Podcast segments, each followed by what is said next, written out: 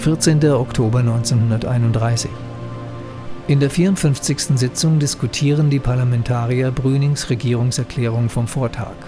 Wilhelm Frick von der NSDAP führt in seiner Rede das Wort Lebensraum ein, den Zitat Lebensraum für seine bei einer artgemäßen Führung des Reiches sich von selbst ergebende wachsende Volkskraft. Zitat Ende.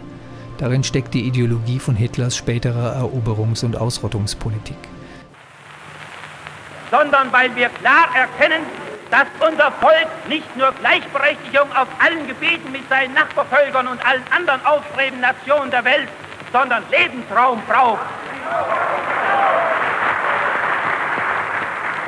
Lebensraum braucht für seine bei einer artgemäßen Führung des Reichs sich von selbst ergebende wachsende Volkskraft. Die Reichsregierung hat durch ihre Politik nichts dagegen getan, dass Deutschland nach wie vor ein Spielball fremder Weltmachtgelöste ist. Die Politik Frankreichs als der europäischen Großmacht auf militärischem, politischen und finanziellen Gebiet ist nach wie vor die furchtbarste Gefahr, nicht allein für unser wehrloses Vaterland, sondern auch der ständig bedrohliche anwachsende Unruheherd für die übrigen Nationen des Kontinents. Wir sind nichtsdestoweniger zu jeder Verständigung auch mit Frankreich bereit.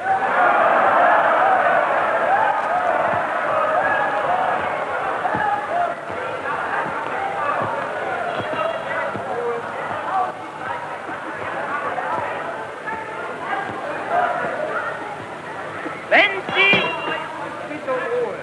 Sie, die Gewehr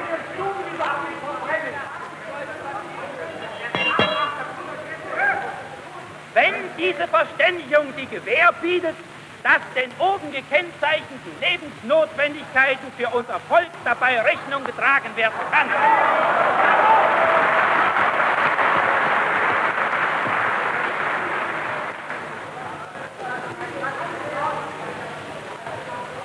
Die ungeschickte Behandlung wichtiger außenpolitischer Probleme mit nachfolgender, entwürdigender Unterwerfung unter das Diktat des französischen Imperialismus hat nicht nur Deutschlands Ansehen im Rate der Völker schwer geschädigt und seine Interessen verletzt, sondern durch das böse Beispiel, das dadurch gegeben wurde, die Hegemoniebestrebungen unseres westlichen Nachbarn weiter angestachelt und damit den Frieden Europas gefährdet.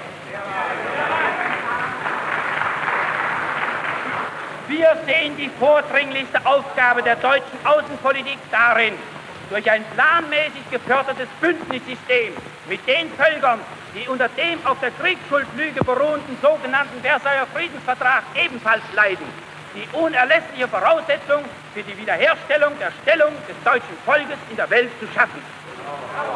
Wir machen es der Regierung Brüning ausdrücklich zum Vorwurf, dass sie, ebenso wie alle ihre Vorgängerinnen, im Kampf gegen die Kriegsschuldlüge kläglich versagt hat. Wir können daher der Reichsregierung Brüning auch auf außenpolitischem Gebiet nicht das mindeste Vertrauen entgegenbringen.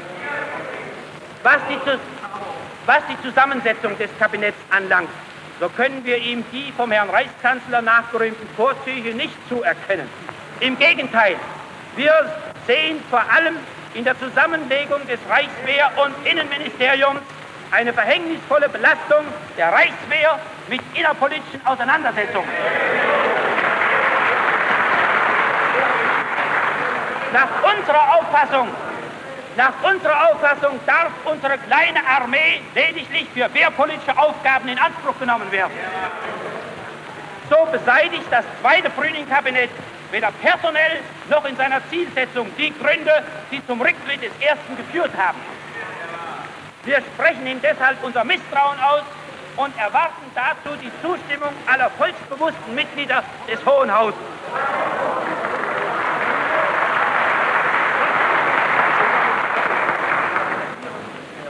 Unabhängig von der Entscheidung, die in diesem dem Willen des Volkes längst nicht mehr entsprechenden Reichstag fallen wird, proklamieren wir Nationalsozialisten unseren unbeugsamen Entschluss, trotz der erneut und verschärft angekündigten amtlichen Terrormaßnahmen nicht zu ruhen und zu rasten, bis wir im Bewusstsein unserer Verantwortung und, und Kraft unseres Rechtes die Führung der Nation zum Wohl seiner werktätigen Schichten in Händen halten.